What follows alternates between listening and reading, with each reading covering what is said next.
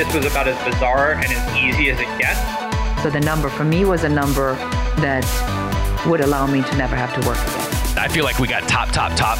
I went from a sale of, you know, $500,000 to in debt. $192 million. This is Built to Sell Radio with your host, John Warrillow. Okay, so what are the numbers on your company's dashboard? My guess is you look at your company's revenue and profitability, which are two great metrics to track, but there are another eight key drivers of the value of your company that go well beyond just revenue and profitability, that are the things that acquirers want to know about. Going and getting your value builder score will help you look at your business through the lens of an acquirer. It takes about 15 minutes to do. Go to valuebuilder.com to get your score. If you're looking for a little inspiration these days, look no further than Adam Ochstein. Adam started a company called StratEx, which was in the business of providing HR software. He sold that company to Toast, one of the fastest growing businesses in the restaurant category. They sell POS software to restaurants. What's really fascinating about Adam's story is how he started his first business, which was immediately following 9 11. And he started his second business, which was the business that he sold to Toast coming out of the depths of the 2008 recession. And through tremendous adversity and almost the necessity, he was able to pivot in both cases and create successful a successful business which went on to get acquired in 2019. So if you're looking for again a little bit of a silver lining these days, what some of this economic turmoil will do is force you to make really tough decisions. In good times, it's easy to carry a bit of extra fat, a few extra business lines, maybe some people that aren't really fully optimized. But in difficult times, it really forces us to make really tough decisions and go into a business that we know we can compete. And that's exactly what Ochstein did. I want you to listen very carefully for how he structured his partnership with Toast. And for me, that's really where the tremendous insight is in this structured his deal with Toast so that they had an option to buy him. I don't want to go through all the details, but I think it was a brilliant stroke. Here to tell you the rest of the story is Adam Ochstein.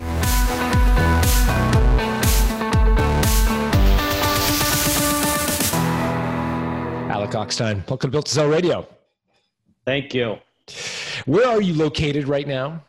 I am in uh, about an hour and a half outside of Chicago in um, South um, Southwest Michigan. And and hold up like the rest of us Yeah. in this COVID nineteen crisis. Absolutely. Tell me about this company. I understand that you started it in a crisis of sorts. Tell me about the, the genesis, how you became about how, how it came about. Yeah. So I, you know, we we pivoted a, a handful of times. Um, Mhm. So I guess you know, good lesson for an entrepreneur is don't be so stuck in your ways when when the winds winds change with you. So we started StratEx um, in the summer of 2001, and right when the dot com was turning into the dot bomb, and all the tech startups were uh, imploding. Uh, we started StratEx as a sales consultancy working with uh, venture backed tech startups that um, had a good, maybe a good product or business model, but bad sales execution. So, uh, right when we were getting a handful of our first customers, I was actually based in New York um, and up in Boston, uh, kicking off a new client engagement uh, right when uh, um, 9 11, uh, the planes at the World Trade Center at 9/11, and you know uh, that's probably the closest I've I've felt to what we're going through uh, this week and now with the uh, coronavirus uh, fear pandemic was not really understanding uh, what was going to occur next, and was our world permanently changed, and you know the lesson I learned there, not in and, and really understanding at the time, but understanding it now, is that if you have belief in what you're doing in your business model, you see it through and you stay focused and you also, uh, you know, just head down and, and, and, and work through any, anything because hard work will always pay off. how did you deal with the practical realities of things like cash flow? Because I'm, I'm assuming these venture backed startups after 9-11 are, are not paying their bills. They're certainly not engaging Yeah. a lot of a lot of uh, sales consultancies. Yeah, it, it was definitely a challenge. Um, you know, we were fortunate enough that we were still small enough that it was we were just funding a handful of our salaries with a and a handful of consultants, and it was it was it was challenging to um, uh, fund, but we um, but we were able just to be really thoughtful on how we uh, how we preserve cash, as as most business owners know. No cash is king. Uh, he who has the gold makes the rules, so you hold on to your cash as long as you can. That is a well said statement these days, for sure. So, you're doing sales consulting. Uh, how does the business model evolve uh, over time? I'm, I'm curious to know what it was when you when you kind of Yeah. came into 2008. Yeah, so it's it's you know we when we were doing sales consulting, what we back in 2001 2002 we were doing mostly of our most of our clients were at, were selling enterprise software. So the first thing we would tell the sales team when we met with them is you look at a company's annual report and the letter uh, to the shareholders from the ceo always had a handful of business objectives in there that this is what we're going to do this year. And you know ceos look to really do two things. One is take advantage of market opportunity um, and also mitigate risk associated with things that might be occurring from the outside. So it seemed like eight out of 10 annual reports we were reading at the time, uh, the CEO talked about outsourcing non critical business processes. Mm. It's like the catchphrase at the time. And right in the crosshairs with those two things were uh, IT and HR. Uh, those are the two non-critical business processes that companies are looking to outsource. So if you're McDonald's or, or Burger King or Chase, you're in the business of flipping burgers or, or, or having bank branches, not a matter of having IT departments or HR. So when we looked at you know that we looked at you know at the business model as we evolved it it was we were doing sales consulting um, and i also in the back of my head when we started the company knew that recurring revenue uh, subscription based business uh, was the gift that keeps on giving. If you can grow your customer base take care of them uh, service them at a decent margin um, you know that recurring revenue was was really what makes business sustainable to the point where you have some type of exit someday because the business isn't tied to Adam or John or Joe who started it and you know these customers are my customers. It's a recurring revenue. It's a subscription based business. I knew nothing about HR um, but I did know that um, it was a uh, what starts usually in enterprise trickles down to mid market into SMB. So when we I moved to Chicago for personal reasons, knowing full well that there weren't a lot of tech startups in Chicago in 02, 03, we moved here early 03, which was the, the real reason why I, you know pivoted the business model a bit because I was living on a, out of out of a plane, traveling back and forth to our clients in New York, Boston, and DC market. Um, so when we pivoted the business, realized that Chicago had a lot of small businesses, um, and figured if we can offer an HR solution, subscription based, for a small business that doesn't have an HR department, um, it would be a good business model. And so, without knowing even how to spell HR at the time, um, kind of like you know, learn learned as we you know fake it till you make it type of thing. Um, and initially was licensing third party software and made the decision in 2007 uh, what the heck i can build better software than the stuff we're licensing. There's not anything good in the market so bootstrapped it again and decided to build our own software application and and and launch the new software in late 2008 2009 which was a really good time so my, my you are a glutton for punishment, man. yeah, uh, so if you you know the lesson is uh, if you want to start a business don't start a business when adam Ochstein is starting a business and don't pivot a business when adam Ochstein pivots a business because it's usually a bellwether for bad things to come Right. Are you starting anything right now? I, I just sold my company recently, so you know maybe don't sell a company in the middle of before you know in six months after you sell your company, Adam sells his company. There's going to be, you know, the world's going to turn upside down again. So Yeah. Nice um, time to be in cash for sure. Yes.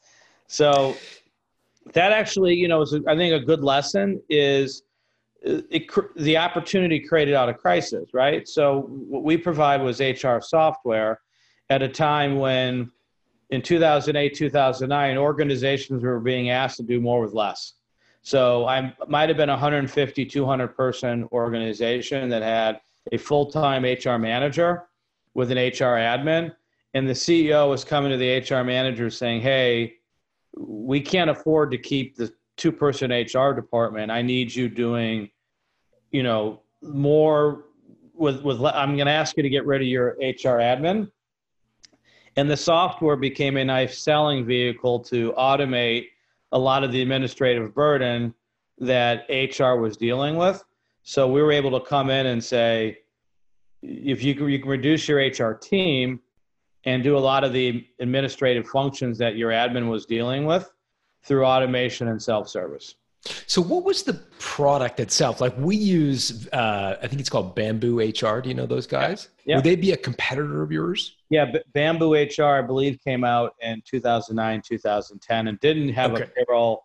Uh, Bamboo didn't, didn't have a payroll part of their product until much later. But um, you know, S- StratEx provided HR uh, software, employee lifecycle management. So from recruitment all the way through termination and COBRA, inclusive of Onboarding and Yeah. policies and uh, benefit administration, benefit management, time and attendance, performance reviews, payroll, discipline tracking, all the way through termination. So, so here's the thing.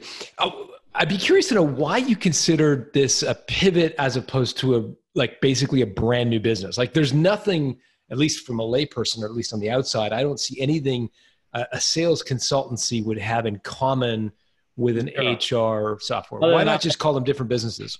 Well, because I like the name StratEx, so okay, fair enough. that's a brand Got new. it. business. I pretty much winded down the old one and started the new one with the same name. So Okay. And and what how did you make that decision to wind down cuz again I th- I think literally this is very timely. I think there's a lot of business owners right now saying like do I need to wind this up entirely and go in a completely different direction and basically take nothing with me or am I better off just trimming a couple of things and kind of doubling down on my strategy? So, how did you come to the decision to get to exit completely out of the sales consulting business? it was really a situation where you know we had probably 14 15 consultants at the peak when we made this decision on our payroll. And um, i was living in chicago servicing clients on the east coast. Um, my wife was pregnant with our first born and i literally we moved to chicago for family and I was living out of a plane, you know, out of a suitcase and spending four days a week in either New York or Boston. And I said, this is silly that we moved halfway across the country to be with family, to raise a family, and I'm going to be away from my family 80% of the work week and, you know, 60% of the, of the calendar week. I get that, but why not just do sales consulting in Chicago? Like, there's lots of companies in Chicago you could do sales consulting for. Yeah, but there was. I mean, we were we were we were a niche, so we are focused on venture-backed tech companies at the time. Uh, the tech community in Chicago didn't really blossom yet, Okay. so it was you know Chicago Midwest was flyover. It was you know you're either on the one of the two coasts or maybe Denver. So um, you know it it and and and the second and probably the bigger reason is I really wanted recurring revenue, and I found it uh, difficult to come up with a subscription based model where we can do boutique consulting in a subscription based way. And I'm, and I'm sure there's other businesses that have scaled that. Um, I'm not a really good copywriter, so, and I didn't really want to uh, write, you know, sit there and write copy all day long to build a subscription playbook to to to sell to, to small any business from a from a sales consultancy perspective. Um, so I just basically reconstituted StratEx with a subscription-based recurring model. Uh, and I'm looking at the marketplace of Chicago, which didn't have a bunch of tech, but Chicago is a very vibrant small business community. Mm-hmm. Uh, probably one of the most uh, entrepreneurial cities that I've ever lived in or been in. And so there's a ton of small businesses in Chicago. So I felt that that was a business model that lent itself to the marketplace that I was living in. Got it. How did you finance the development of the HR tool? Um, bootstrapped it through, um, you know, uh, revenue that we were generating from the business that I, that we already started, uh, my personal bank account, and then I, you know, um, took a second mortgage on my home. Um, you know, so completely uh, bootstrapped it. Um, and who's the we? Are you the hundred percent shareholder, or did you have founders, co-founders in the business? Uh, I did have uh, some co-founders in the business who were limited partners, and then when we decided to build the software, uh, initially it was through a, um, a consultant who ended up becoming my uh, 50-50 business partner when we turned you know, we turned the service company into a software company. And we used to have the debate all the time. It was it was it was funny because we're on opposite sides of the debate, and you would think that we would be arguing different positions. You know, we'd have the argument: Are you a service company or a software company? He, Sammy, my business partner, who was the software developer, would say we're a service company, and I would argue that we're a software company. Um, I think we're we're both probably right. Um, but um, when it came to valuation, he'll probably tell you that it's better that I won the uh, the slight argument because it's software company. What's the so what's what's the difference? Take me inside that debate between you and Sammy. Like, what would you guys be arguing? I would I would argue that you know he would argue that we're a people we're a people first business and we're in the business of servicing other businesses and what separates us is the quality of people we have working for us servicing those customers. And I would argue that I prefer to have software automate everything where I didn't have to have ever have to speak to or my team speak to another human being, and that we can we can print money without having to um, uh, hire more people. How much of your revenue was from service versus software? Well, we we sold it as a SaaS business, so software. So it, you know, I guess that's we're both right. As software as a service, so we mm-hmm. charged uh, per employee per month uh, for, for the software application. And that was encompassing uh, not only the software platform, but also the, the uh, people. And then we started to split it out. So towards the end, it was probably, there was two lines of business. 70% was software and 30% was service because we had HR consultants that we would sell as an ad. Initially was bundled and eventually we we broke it off and said, okay, you want to just buy our software and license it on a per seat basis? And do you, or do you want an and or do you want have an HR consultant who is, you know, PHR certified and and they can be like, you know, your outsourced consultant working with your organization. Um, so we had those different lines of business, and that was probably 70 software revenue and 30% um, the people part of it. What trigger? What triggered your decision to separate out the the service component? Um, when we started to move up market a bit, when we built the soft initially before we built the software application, the business model was I want to walk into an organization and say who handles HR and have three or four people point at each other and say that's their job. Um, and then when we built the software application, we did such a nice job building it uh, that automated so much that allowed us to move up market to organizations that had three, four, five, six, seven, eight hundred employees, and even bigger than that.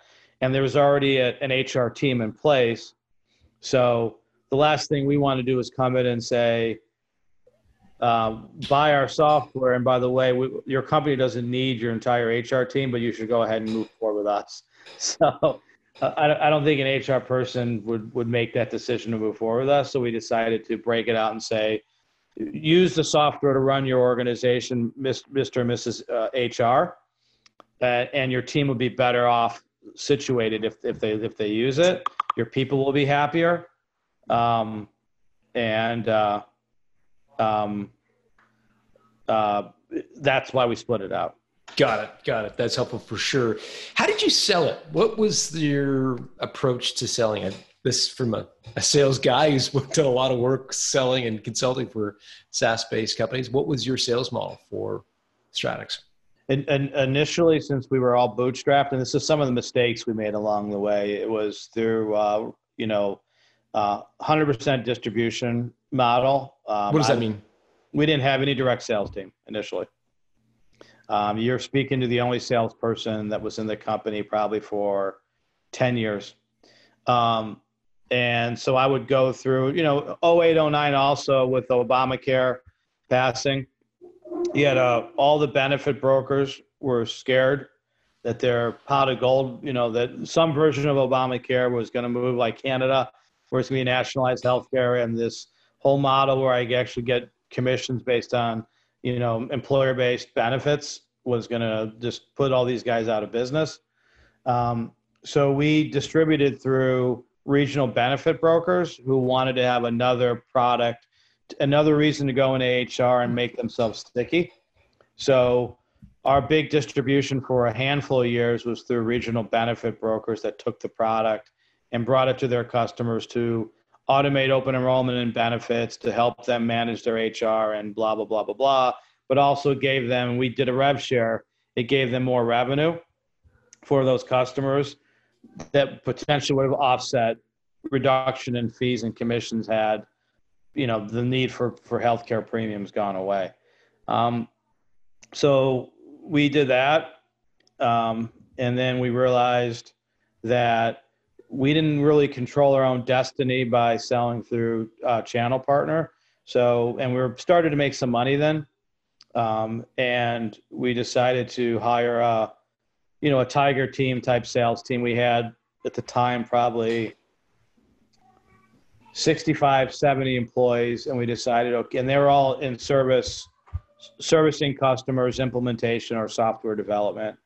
Um, and then we decided to hire like an eight to 10 salesperson team.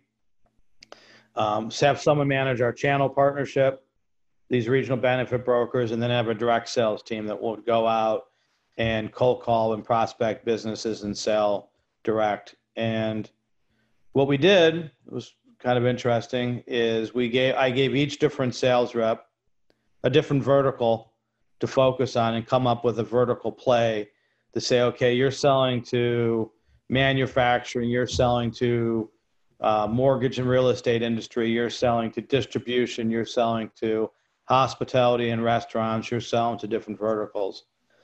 And we had, you know, our current client mix was all, all across the board, across different verticals. Um, but what a lot of those organizations had in common, based on what the software did, was a federated or distributed organization where I didn't necessarily have everyone working out of one location. I had people distributed across multiple, maybe maybe it's eight to ten uh, branches of a mortgage bank, or eight to ten restaurants, or eight to ten hotels. We had corporate HR that was dealing with paperwork, and how do I automate the stream of new hires, terms, requests for time off, pay changes, all the different things, all those transactions that occur within that employee life cycle. How do we automate that in a paper free way? And where I couldn't walk it down to the payroll manager's office or the HR office, I actually was across the country. Now, that obviously sounds commonplace today, but 10, 12 years ago, that was a differentiator for us to come in in that distributed workforce and say software can automate a lot of that manual process. Um, and so the sales reps that were doing the best of all my sales reps, and maybe it was some luck, but I don't think it was, were the were the ones I gave the vertical for restaurant, retail, and hospitality. So um, we had we got more traction and more business and a higher close rate within that part of the vertical than any other vertical. And our current customer base that was representative of restaurant and hospitality were our happiest customers. Hmm. Um, so this was also at a time when big payroll was starting to wake up and start to build HR systems. And if you look at, you know, our biggest competitor, obviously ADP from a payroll perspective, I would wish I would have done had the foresight to take a picture of their uh, snapshot, screenshot of their website from 2004, 2005 when we first started. At, at every year, all the way up to like 2012 or 2013, it would have been payroll. And then like maybe around 2006, 2007, you'd see little snippets of information around HR.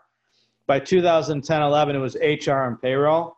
And now you go to their website, it's all HR with, and by the way, we do payroll.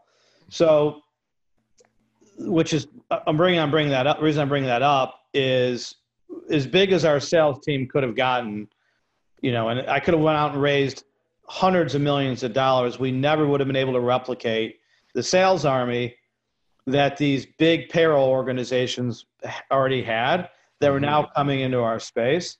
So we decided in 2013 to get highly vertically focused and say that we're going to be the absolute best software and uh, HR payroll software provider for restaurant and hospitality. And so we got highly vertically focused and decided to, um, you know, our direct sales team was mandated that they're only allowed to go after um, HR and payroll that was as long as there was a point of sale or, or uh, a, pro- uh, um, property management system PMS, they could sell it. But if there wasn't a POS or PMS on premise, they weren't allowed to sell to those types of customers more. So we went all in on the vertical, realizing that in the restaurant sector, there's close to 15 to 6, no, not today, but uh, a, a month ago, uh, 15 to 16 million people that uh, worked in the restaurant sector um, throughout the United States. So it was a huge, huge vertical to focus on. We had no internal competition, um, you know, external competition that were, were exclusively focused on that vertical and allowed us to then start to, um, you know, uh, carve out a niche for ourselves in a pretty big niche and then create some strategic partnerships with other vendors that did things that were tangential to us and create some synergy. What did you do with the other customers who were using and paying for the software outside of restaurants when you when you decided to to triple down on restaurants? Did you did you retire those customers? Did you just keep them and not service them? Like how did you how did you handle it? We we continue to and to this day we have probably 10 15% of our customer base uh, being non-restaurant hospitality.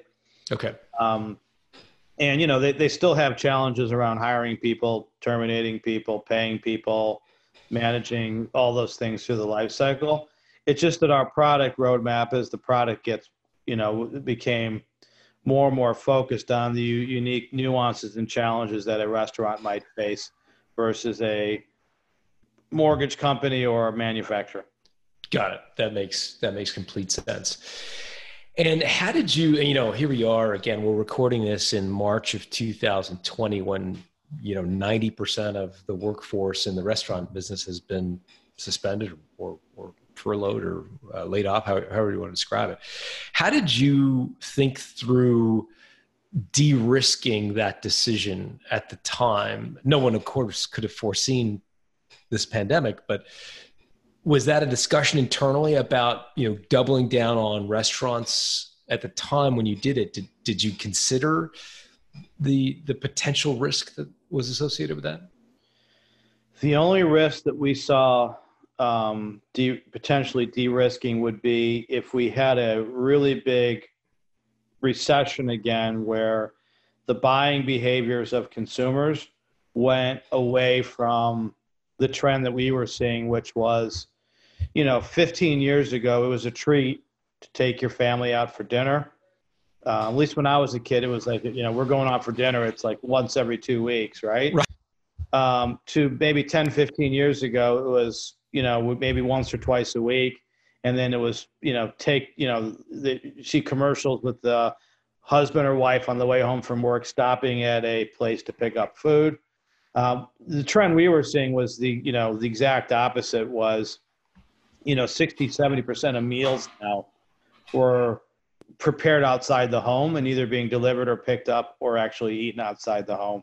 So the risk that we saw was is there going to be a big enough recession or depression again, like 08, 09, where those behaviors start to trend down and restaurants start to close? The other concern we had around it from a risk perspective was our pricing model is per employee per month, and we were always concerned about uh, automation, robotics, and things that restaurants can do to drive down headcount within the restaurant. So we were even contemplating moving away from a per employee per month fee model to more a per location per month model. So it wouldn't really matter whether I had 60 employees or 30 employees. I still needed to use the software to manage the function within those my restaurant. Got it. Okay, that's helpful. So how how were you thinking about valuation for this company as you grew and you saw other SaaS companies? I'm sure did did you start to have a sense of what what the business might be worth? Yeah, I mean, we we we we spoke to a handful of investment bankers. You know, we uh, I, I spoke to colleagues that I know that that had SaaS businesses, and you'd see some of these crazy valuations of you know unprofitable companies that are getting you know 15 times trailing 12 revenue AR. Um, you know, we were profitable at the time, and you know, no one really cared about EBITDA or profit. It was all around, you know, gross margin for the business, uh, you know, CAC or customer, you know, your acquisition cost, and then mm-hmm. LTV or lifetime value of that customer than a SaaS business are really the two metrics that people really look at is you know what's your acquisition cost to get new customers compared to the lifetime value of those customers. So where we made mistakes along the way, I think were a couple fold. One is we didn't we didn't grow as fast as we should have grown in term. We should have taken outside you know venture capital money to scale the business um, with sales and marketing and you know and grow as fastly as possible irrespective of profitability. Secondly we didn't pay enough attention to uh, churn and nps uh, as what's nps stand for? A net promoter score oh nps right okay yeah yep um, so, you know, how likely, you know, you get those questions, how likely to refer your, uh, you know, them to another business, one to scale of one to 10.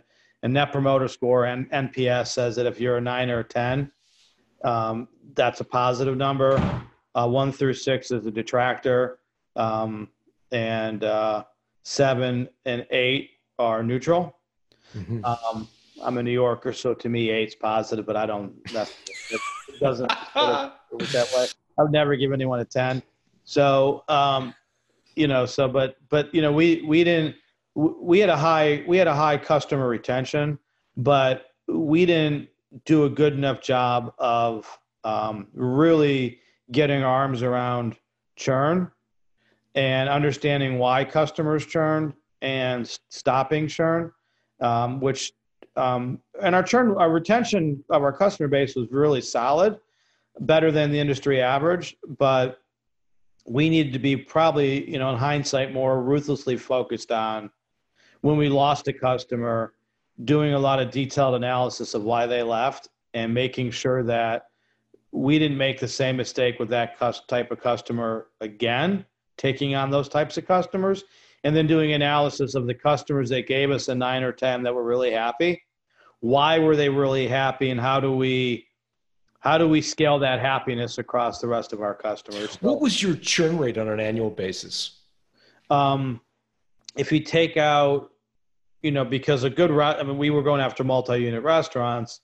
A good restaurant's going to open up more restaurants. So if you normalize how many, and we also, were if you normalize how many, you know, from a per lo- these amount of locations were using us in January of 2019 how many of those same customers were with us in December of 2019, by a logo perspective, uh, we were at 95% retentions. We had we have you know five percent churn, um, which is is good for the industry. A, a, typical payroll, big payroll company will um, churn 12 to 15 percent of their base annually, so that every eight years they have to basically, you know, start the engine all over again.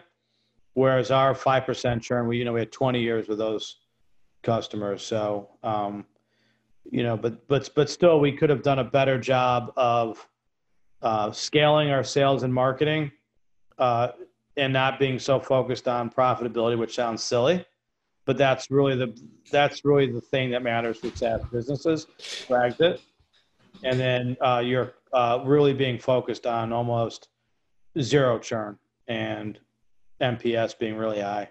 So you you'd you'd seen these case studies of these crazy multiples, you know, again, 15 times trailing 12.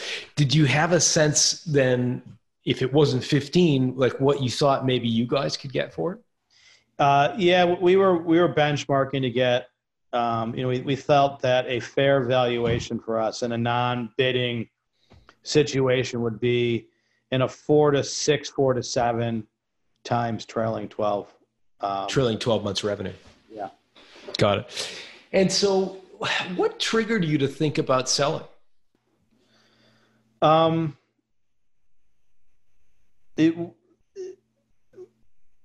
I knew that my my oldest son, who's going to be 16 in a couple weeks, at the time I always used to tease him that when you graduate college, you're not going to be in the family business, at least not this business, um, because I knew when I were building the company, we were building it, building it to sell. We really were.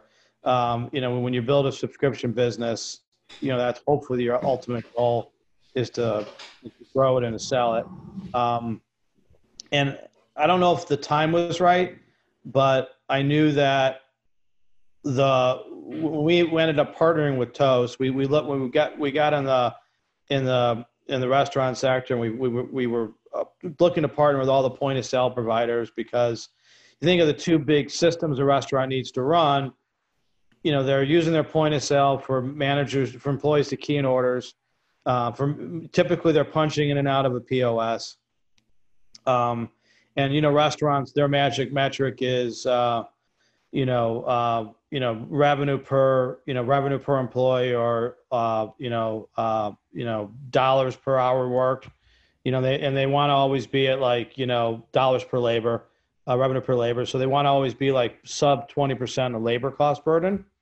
So measuring those metrics were always important to a restaurant. So we wanted to partner with modern point of sale providers so that when you, we become system of record to hire an employee, so the manager who's busy doesn't have to key in that all that employee data. I just hired Adam Ochstein, and now I have to get him hired in the point of sale, and then taking all the punch data from the POS and and having to download it and upload it to a payroll system was also cumbersome. So we were looking to create strategic partnerships with point of sale providers where we created that tight integration and we did that with Toast, and Toast was growing at a really they were the fastest growing modern uh, point of sale provider, and we created a partnership with them.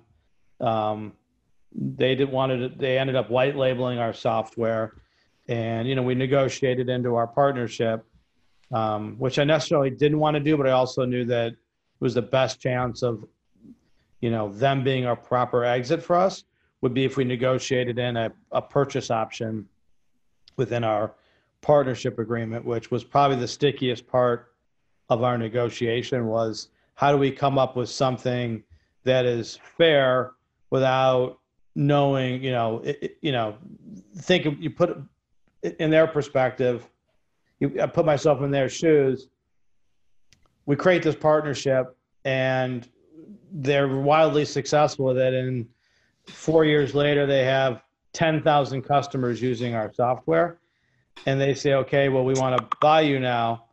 And we say, well, here's the price. You have to pay 50 times, right? Because we have all the leverage. Um, conversely, I didn't want to undersell what I felt the company would be worth. So we came up with some crazy formula of if you represent X amount of our revenue and we can do all these different things and then, you know, all these different levers were, were, were, were hit, here's the range of what the purchase would be.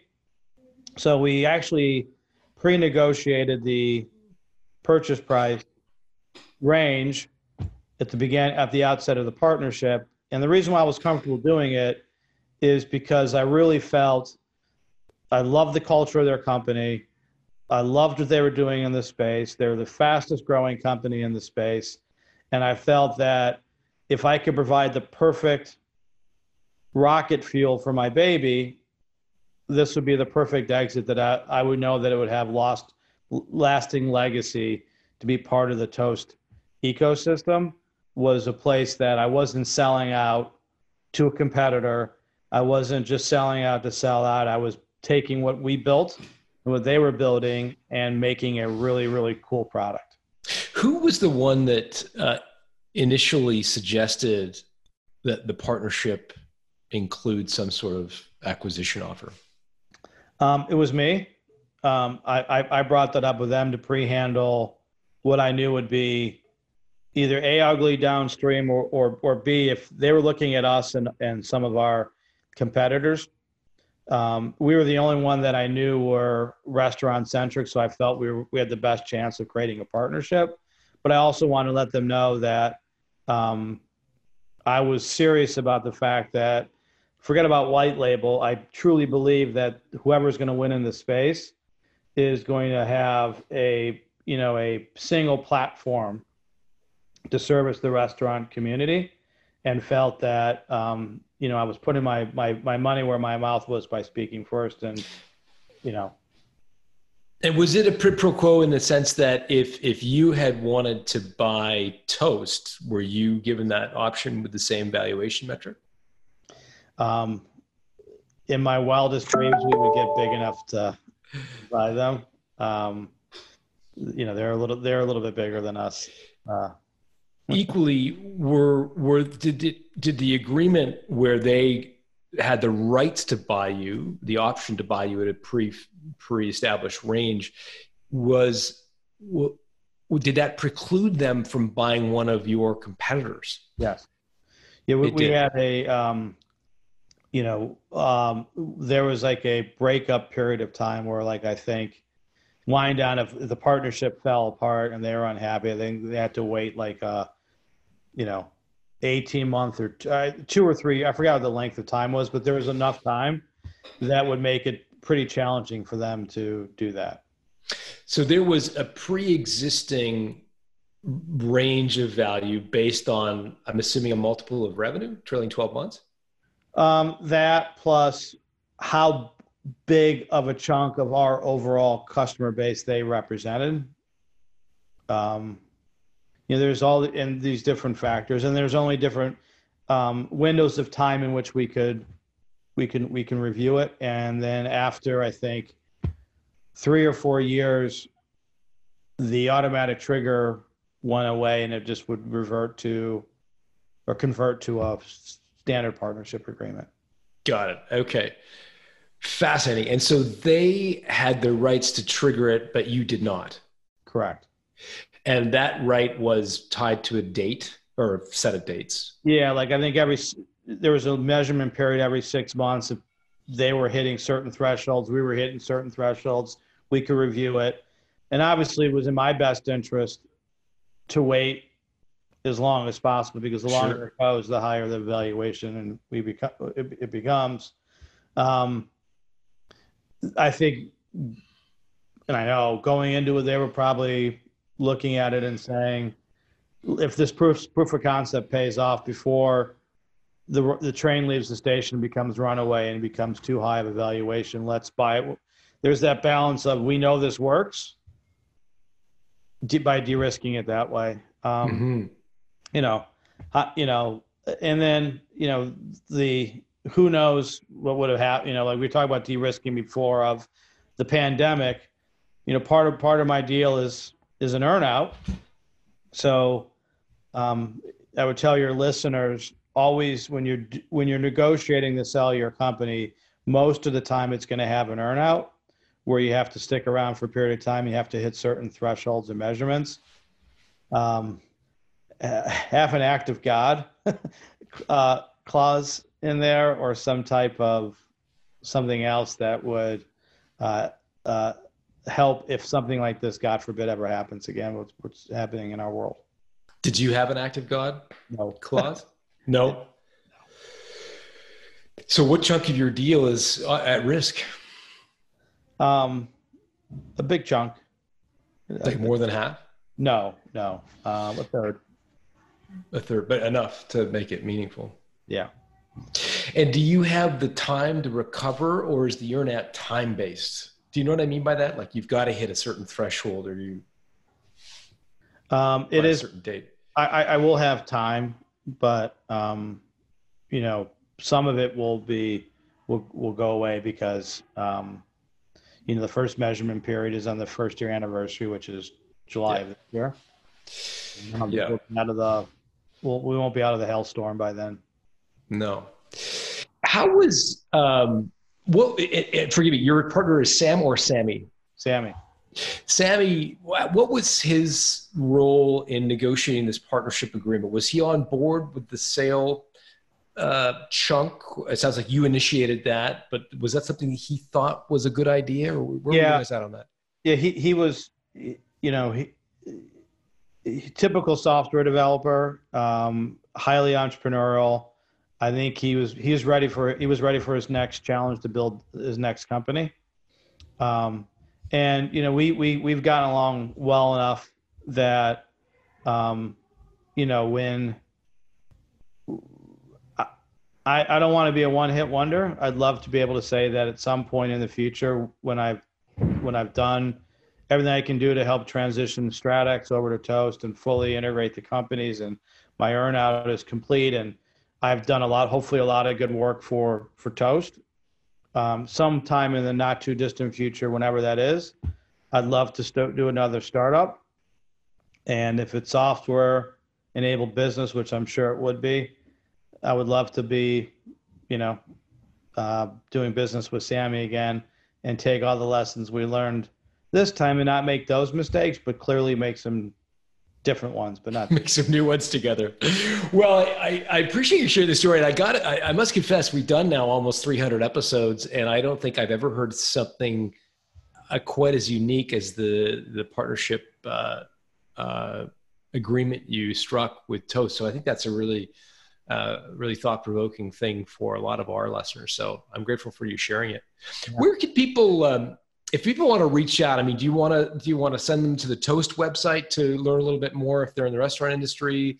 Yeah. Do you accept sort of LinkedIn requests? What's the best way for people to kind of If reach out? if it's Toast related, go to the Toast website. If it's uh, learning more about my trials and tribulations or life lessons, they can reach me via LinkedIn or, um, you know, uh, Adam, O C H S T E I N. Great, and we'll put put your name in, and it's got a unique spelling uh, in the show notes, so you, so you can uh, people can catch up with you in LinkedIn. Um, I really appreciate you spending the time with us under such difficult circumstances. Thank you. Thanks again, Alex. Bye bye.